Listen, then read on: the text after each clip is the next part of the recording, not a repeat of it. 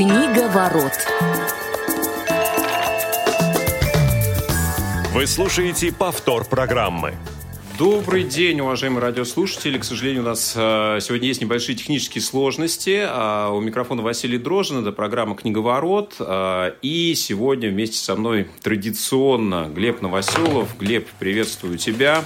Да, друзья, привет. Я надеюсь, что несмотря на все технические сложности, а, мы, мы сможем с вами пообщаться, вы сможете нас услышать, потому что тема сегодня действительно интересная и поговорить о чем есть.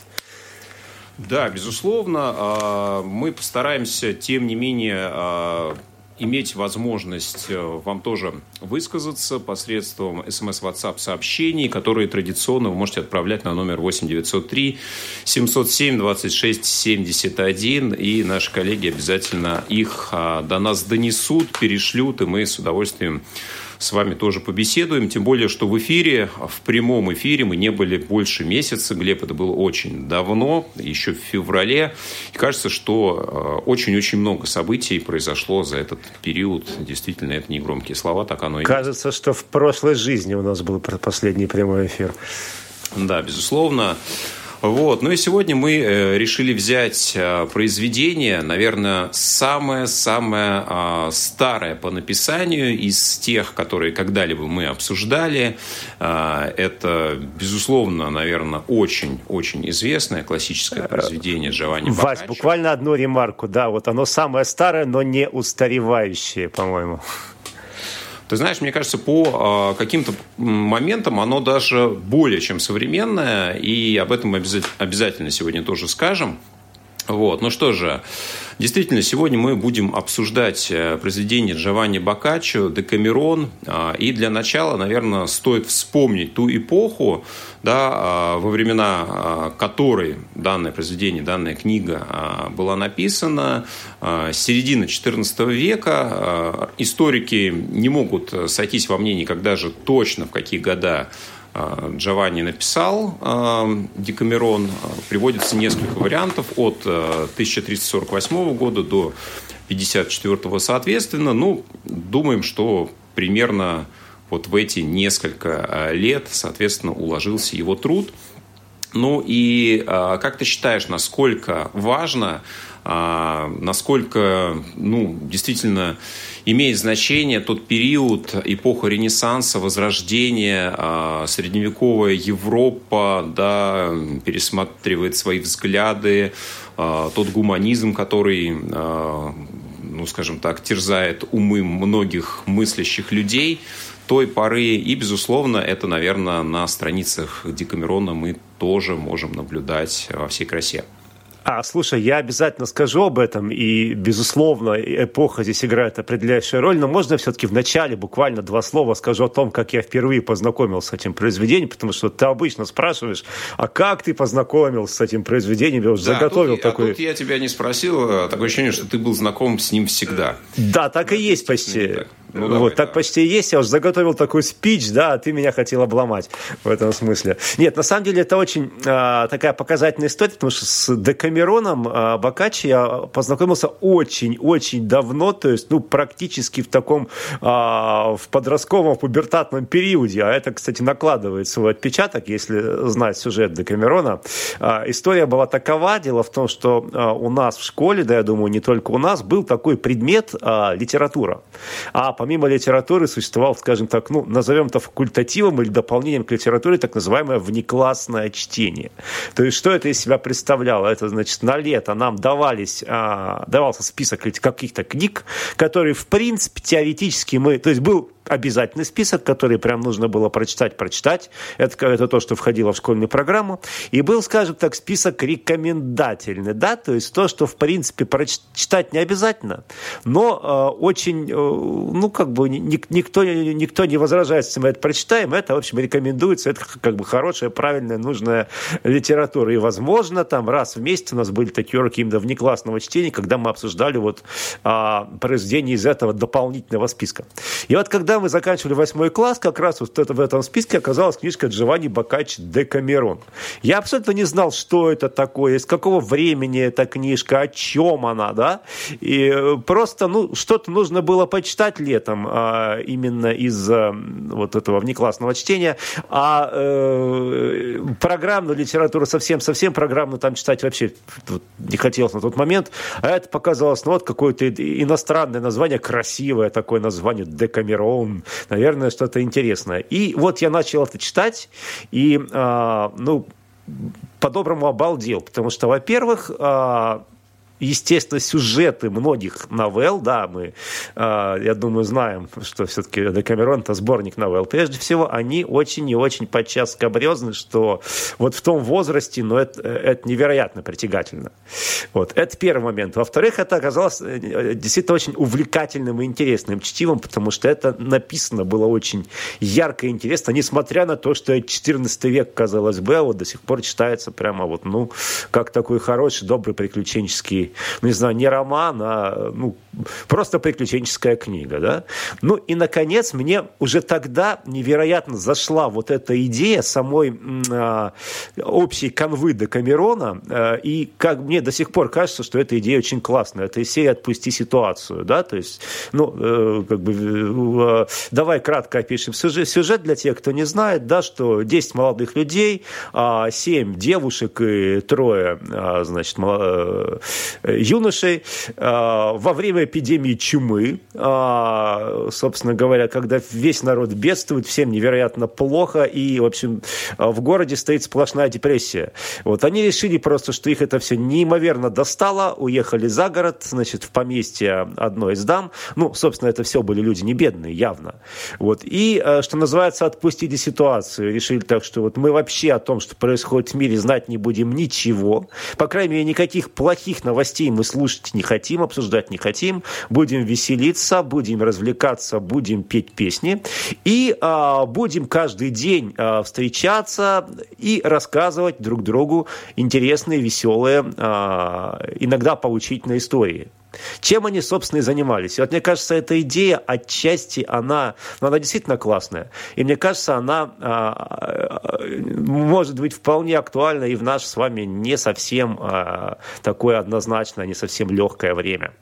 Вот. И, а, ну что, теперь можно поговорить, собственно, о фабуле, да? То есть... Э, да, да. Слушай, я вот буквально буду немножко вклиниваться, а, угу. чтобы хоть чуть-чуть успеть сказать. А, ты знаешь, ты действительно все очень а, четко описал.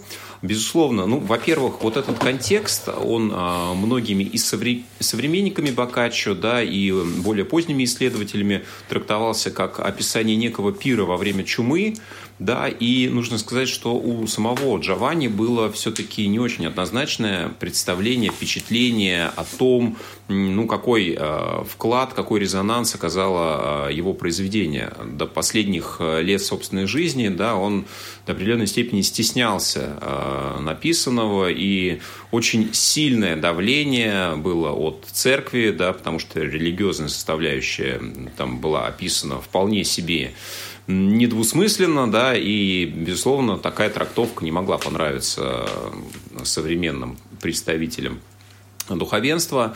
Вот. А что касается фабулы, да, безусловно, ты знаешь, а, в целом очень интересная находка. Безусловно, вот эти 100 новелл, которые были разделены на 10 дней, а, вот эти молодые люди, 7 девушек, 3 молодых человека, о которых ты уже сказал, они, безусловно, представляют, наверное, ну, можно сказать, элиту да, того общества а, средневекового.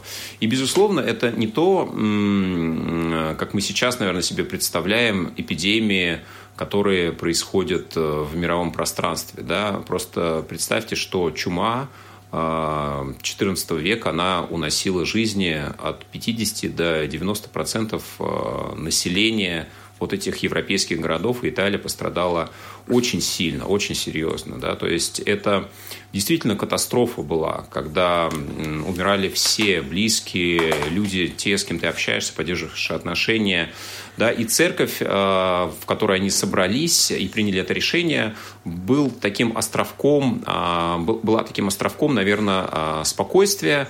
Ну и вот как раз этот загород, то пространство, куда они решили отправиться, безусловно, это, наверное, такое место, где а, Джованни символизировал ну, некий вариант э, такого общества, которое он описал. Э, оно шло абсолютно в разрез с тем принципом, э, которые тогда царили вот э, в этой средневековой Европе и Италии в частности. Да? Нужно сказать, что все-таки очень э, порочное было общество абсолютно во всех смыслах, и в том числе и духовенство в этих пороках угрязло ну просто дальше некуда, о чем э, Бокаччо описывает, собственно, во многих своих новеллах, которые, кстати, да, не все были э, произведением именно его ну, скажем так, творчества, да, не его фантазии. Многие он брал э, из различных легенд, э, перерабатывал, да, какие-то переносил, добавляя им, э, ну,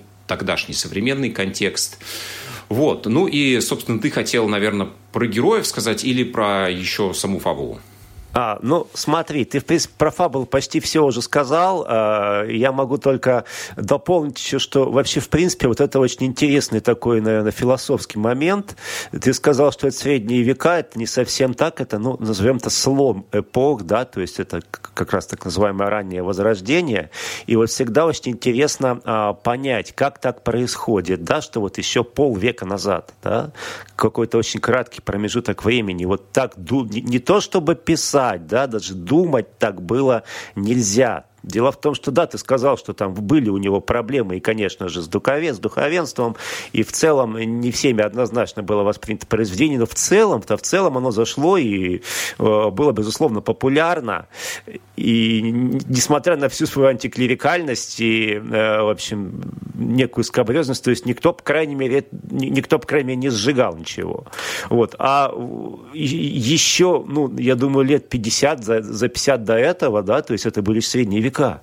А чем отличаются средние века от э, Возрождения? Как раз-таки очень а, э, такой строгой регламентичностью мышления, очень жесткой вот эта вот самая идея схоластики, да, а, в, в религии, то есть когда все очень четко подчиняется одной единой мысли, что все мы ходим под Богом, при этом, а, ну, собственно говоря, очень важная мысль, что общественное всегда важнее индивидуального, важнее личного. Все, любые, а, любой смех, любые шутки, они, а, по сути, рассматриваются как крайне порочными. И вдруг Э, проходит какое-то время и появляется такая э, вещь, как Декамерон. То есть можно, наверное, рассуждать, искать какие-то экономические предпосылки тому, что меняются, э, меняется именно мышление людей, меняется восприятие действительности людьми, да, но вот до конца все равно понять, почему так происходит, наверное, нельзя, потому что мир всегда намного сложнее, чем нам кажется. И вот когда начинаешь соотносить а, содержание того же Декамерона вот с той эпохой, которую мы с тобой описываем, вот это сложность, она, э, ну, по-моему, она абсолютно наглядна. Ты знаешь, еще немножко о символах, да, а ведь, безусловно, вот это некое пространство, загородная вилла, дом, а, деревня, как угодно ее можно называть, это ну, такое, а, такая модель э, тоже мироустройства. Во-первых, форма сменяемости власти здесь имеет место быть. Да, назначается король, королева, они назначаются на... Некая демократия, да. Да, безусловно, сменяемость власти, да, подчинение большинства выбранному, да, ими самими выбранному человеку и э, четкий регламент, который всем понятен и все его принимают. А, это, ну, скажем так, руководство э, тех новых веяний, да, которые как раз вот эта культура средневековья начала впитывать э, после того, как распадалась Византийская империя, да, когда многие творения, в том числе античной эпохи, стали доступны, э, ну, наверное, совершенно изменившему изменившемуся и забывшему это э, европейскому обществу, да, и вот эти теории гуманизма, верховенства разума, добродетели, справедливости, они опять стали выходить на первые места, и тем более, когда мир фактически рушится вокруг тебя, да, особенно сложно это Э, вот в своем маленьком мире пытаться сохранить. И тем э, ну, четче, да, наверное, вот эти моменты прописаны, они чувствуются острее, когда ты стоишь на грани, э, наверное, жизни и смерти. Ну и, безусловно, в самом произведении, конечно, стоит выделить определенную тематику. Мы уже сказали про некую антиклерикальность, да, высмеивание прямо прямое духовенство в определенных новеллах. Безусловно, большая их часть так или иначе э, имеет э, лирический контекст. Это несчастная любовь, это счастливая любовь, э, это неразделенная любовь и так далее. Вот. Какие-то новеллы, истории преподносятся в анекдотическом ключе, да, имеют очень хорошую такую юморную составляющую. А, ну и, конечно же, все это мы должны понимать, что списано с нравов той поры. То есть э, Бокаччо, конечно, художник, но он не изобретает того, чего не было на самом деле. То есть вот э, э, эти герои со всеми их достоинствами и огромным количеством недостатков, это его современники, которых он ну, не преувеличивает, не приукрашает. А, вот такие они были, он их э, рисует такими, какие они есть. И, наверное, ну, кто-то узнает э, наших современников в этих историях, кто-то дивится, что, ну, какие были нравы тогда. Но, безусловно, я думаю, что очень интересно посмотреть на то, как представляет современник жизнь собственной эпохи. Ну вот, кстати, если говорить о именно сатирической да, э, стороне вот от этой самой анекдотичности, то здесь тоже интересный момент. Можно перебросить мостик вот к нашему прошлому прямому эфиру последнему, когда мы говорили про Марка Твена, мы а, вспоминали такой жанр, как Полтовской роман, говорили о Трикстерах, и вот здесь как раз, наверное, эта тема начинается впервые. То есть вот там в нескольких новеллах есть два таких а, сквозных персонажа, а, два таких а, э, приколиста мошенника Бруно и Буфальмака. То есть вот два эти, э, этих парня, они просто э, ну, вот в каждой новелле они, они безумно троллят все, что вокруг на них находится. И это тоже абсолютно, конечно, новая история для того времени. То есть Бокаччо, он, конечно, много каких жанров, много чего именно в литературе породил, по сути, в своем Декамероне, именно э, в, таком, в такой в зачаточной форме, в том числе и Плутовской роман. Конечно, здесь и короткие детективные истории, приключенческие какие-то э, мини-романы, да, любовные похождения, все то, наверное, что потом выливалось в отдельные большие уже труды, произведения. Ну и сам э, Бокаччо, конечно, тоже новелл написал много, уже более развернутых, э, которые также ему принесли мировую известность. Ну, а, я предлагаю, может быть, какие-то наиболее тебе запомнившиеся а, новеллы вспомнить, а, да, как иллюстрацию тех или иных составляющих Декамерона.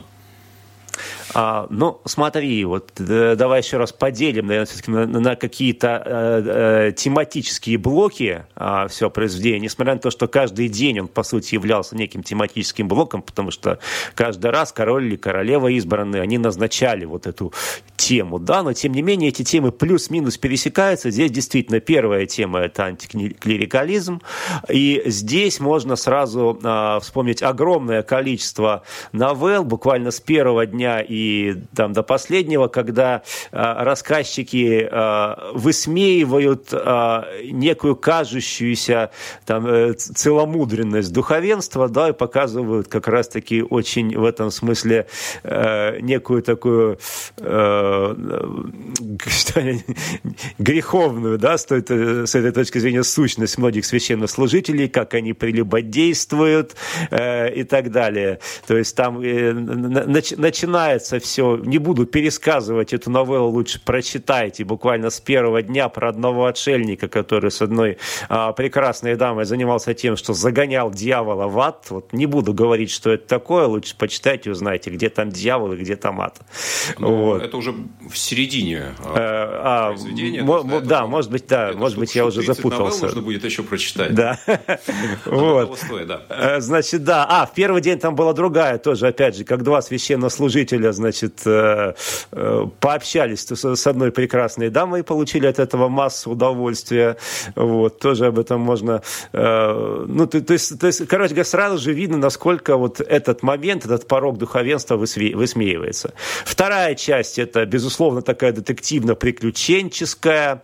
Вот, но тут почему-то... А, подожди, да. прежде чем мы а, далеко от религиозной составляющей не ушли, на самом деле там огромное количество контекстов, не только высмеиваются пороки, да, а, ну, в том да, числе безусловно. и изобретательность представителей церкви, да, которые тоже ну, собственно, своего не упускали во многих ситуациях, когда они под э, различными предлогами э, богоугодных дел тоже творили э, все, что только хотели, и в общем-то, давали фору самым отъявленным злодеям, мошенникам да, и, и прочим лихим людям той эпохи. Вот, ты знаешь, сам, самая-самая первая новелла, да, где некий сэр Чапарелло Э, очень-очень э, много согрешивший на своем веку как раз угу. исповедался. отойти да, в мир иной, он исповедовался представителю местного духовенства, и тот, удивившись, да, насколько же он безгрешен, ну, скажем так, сделал все а, возможное для того, чтобы его со всеми почестями а, похоронить как а, самого святого. самого святого человека. Да, безусловно, ну, тут, видишь, есть элемент какого-то легковерия, то есть не всегда, не везде духовенство – это олицетворение чего-то порочного, да, но вот очень разные грани Бокаччо рисует с разных сторон, и, ну, чаще всего, конечно, они, мягко говоря, нелестные. Ладно, ты начал уже говорить про детектив, а, ну, здесь я, я сказал детективно-приключенческий, я бы, может быть, даже сказал такие детективно-приключенческо-сказочные новеллы, где перекли, пересекаются какие-то абсолютно такие а, мотивы а, из «Тысячи одной ночи», вот, с какими-то абсолютно а, действительно детективными а, завертами, вывертами, да, то есть, ну, вспоминается, допустим, вот эта новелла, где а, про а, даму по имени Дженевра, которую, значит, а, обманным путем ее мужу, значит, а, как сказать, дали понять, что якобы она ему изменяет, на самом деле этого не было, в итоге там ее пытались убить, она скрывалась а, очень долго, потом в итоге она вывела всех на чистую воду, то есть такой, э, ну, сюжет очень типичный, очень распространенный и для сказок, и для всевозможных а, в последующее время и рыцарских романов. И вот здесь, опять же, этот сюжет, э, ну, я думаю, что Бокаччо тоже его не изобрел, потому что он, конечно же, а, очень много изучал всевозможных легенд и фольклора тех лет, и а, фольклора итальянского, и всевозможных восточных а, легенд, поэтому тут все пересек... Э, очень много чего пересекается. Безусловно, да. А, Причем тут часто вот эти мини-новеллы, они а, ну, достаточно накрученные. Здесь а, любовный сюжет перекликается с каким-то приключенческим контекстом. Тут же есть какая-то небольшая детективная составляющая. Вот, например, есть такая новелла, где некий Чимоне сын а, знатного вельможи, он был э, ну, достаточно недалекий человек, его все считали э, каким-то малоперспективным в плане того, что он смог бы когда-либо найти себе достойную партию. Но вот встретившись с той девушкой, которая его а, очаровала, поразила, он сделал огромные усилия над собой, стал предпринимать множество-множество всяких действий для того, чтобы себя вот в том обществе, которое тогда считалось высшим, поставить, ну, как можно выше, да, он стал изучать хорошие манеры, он стал работать над собственным языком, ну, то есть все то, что его возвышало в глазах а, тогдашнего светского окружения. И это, казалось бы, вот уже законченный контекст. Но нет, там а, огромное количество еще их а, ждало приключений. Да, он не смог сразу, соответственно, свою возлюбленную получить. Там было очень много интриг. Наверное, не будем раскрывать контекст, действительно, кто захочет, может его прочитать. Вот. Ну, ты знаешь, действительно, таких ну, наверное, остросюжетных, скажем так, поворотов для литературы той поры их э, ну, было достаточно, потому что, мне кажется, все-таки публика в в целом процент грамотного населения, который мог себе позволить э, в целом э, прочитать труды Бокаччо, это было достаточно их немного в процентном отношении. Но и, конечно же, все они являлись, скорее всего, представителями них данные уверен, были оскорбительны. Именно поэтому а, Джованни а, даже вот уже в последние годы своей жизни не мог принять вот это произведение и всячески от него открещивался. Вот. Ну и а, заканчивая разговор о том, а, какие там еще есть блоки, да, есть действительно уже упомянутый нами с тобой именно такой в чистом виде анекдотический сатирический блок, а, уже упомянутый мной несколько новен про Бруно и Буфальмака. Есть, например, замечательная новелла, где они одного своего знакомого убедили, э, знакомого мужчину убедили, что он ждет ребенка, и, в общем, такая абсолютно... Ну, то есть э, юмор уже, ну, я бы сказал, так на грани современного Club, на самом деле, но читается, да. но читается бесподобно. А, согласен. А, в любом случае, мы надеемся, что а, все, кто заинтересовался, начнут читать хотя бы это произведение, найдут возможность с ним ознакомиться. Вот, Глеб, спасибо тебе огромное, что вместе со мной сегодня попробовал да, нашей замечательной аудитории об этом рассказать. Глеб Новоселов, Василий Дрожин были сегодня с вами в эфире. До новых встреч на волнах Радио ВОЗ. Всем пока. Книга ворот.